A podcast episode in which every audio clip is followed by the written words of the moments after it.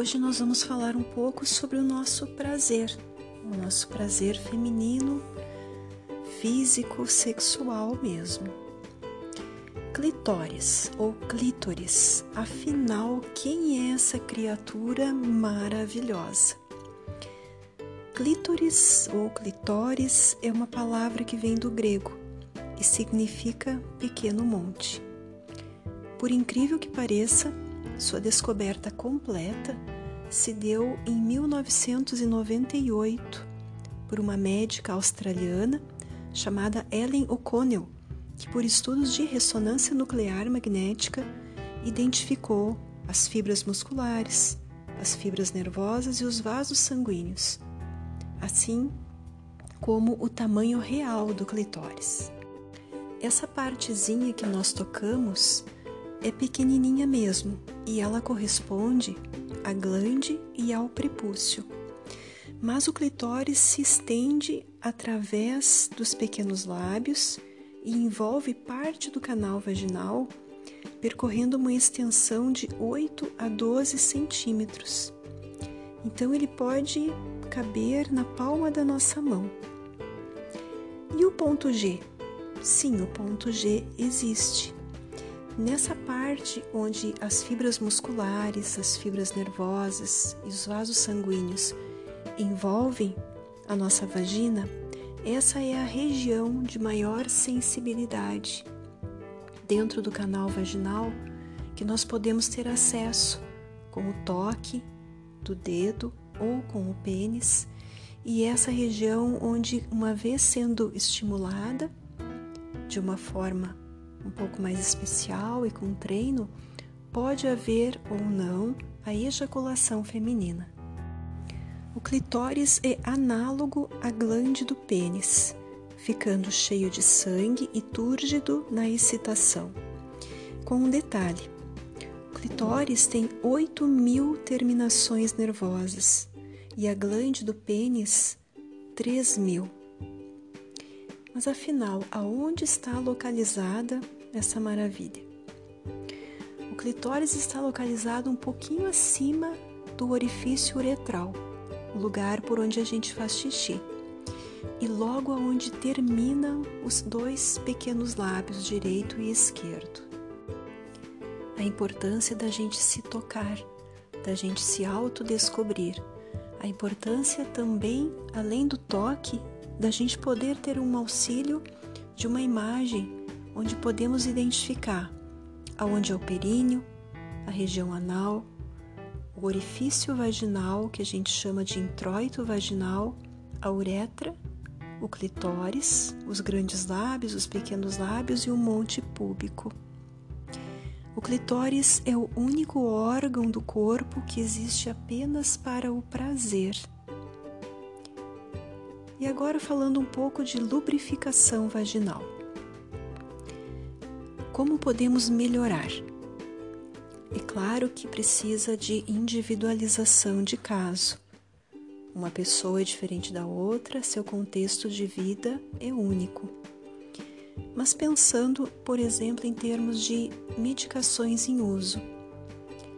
O anticoncepcional hormonal tende a reduzir o nosso desejo, reduzir a libido e, com isso, reduzir a lubrificação, porque eles interferem na secreção de testosterona e também na vasodilatação pélvica, o que propicia uma maior chegada do sangue aos órgãos pélvicos e com essa maior irrigação, uma lubrificação melhor. Alguns antidepressivos também interferem de forma contundente no nosso libido. A falta de preliminares. Relação sexual não se resume à penetração vaginal. Nós precisamos e devemos ter as várias partes do nosso corpo descobertas, estimuladas e devemos saber aonde temos mais sensibilidade. Não precisamos focar o sexo apenas na área genital. A, a perimenopausa, a menopausa, pela baixa hormonal, pode sim interferir na lubrificação. Embora a gente saiba que o desejo, o orgasmo, a excitação não dependem apenas do fator hormonal, mas ele precisa sim ser levado em conta. Exercícios do assoalho pélvico, seja de uma forma mais simples, como os exercícios de Kegel, ou junto com uma fisioterapeuta pélvica, podem nos ajudar a melhorar de forma importante a lubrificação vaginal. Também podemos usar lubrificantes.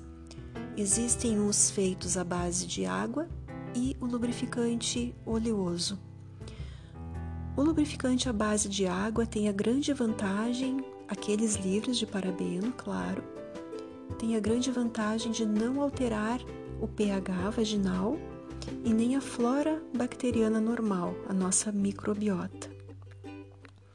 A desvantagem é que eles secam muito rápido e é mais geladinho.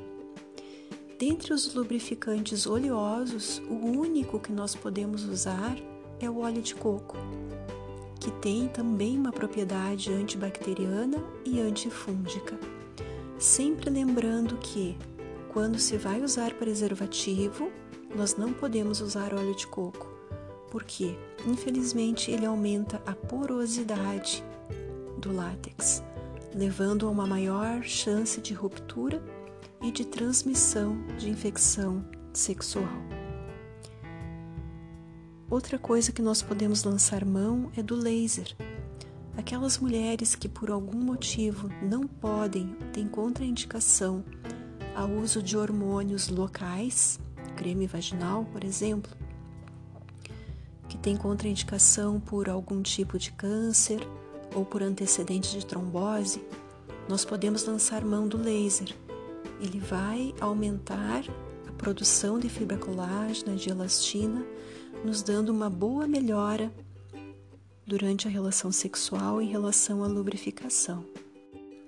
Então, a liberdade que nós nos damos de identificar, de conhecer o nosso corpo, de sentir aonde nós temos mais prazer de conhecer as ditas áreas erógenas do corpo, que pode ser a nossa pelve, que pode ser a nossa nuca, a orelha, enfim, varia de mulher para mulher. Mas a importância do autoconhecimento para que a gente possa passar para quem está conosco o que nos dá prazer. O outro não tem obrigação de saber como nós funcionamos. Nós sim devemos nos autoconhecer, nos autodescobrir e nos permitir uma vida sexual plena, liberta, livre de dogmas, para que o nosso ser integral possa se manifestar nessa vida de uma forma feliz e liberta de paradigmas que nos limitam para a grande felicidade que é estar em conexão com nossos corpos.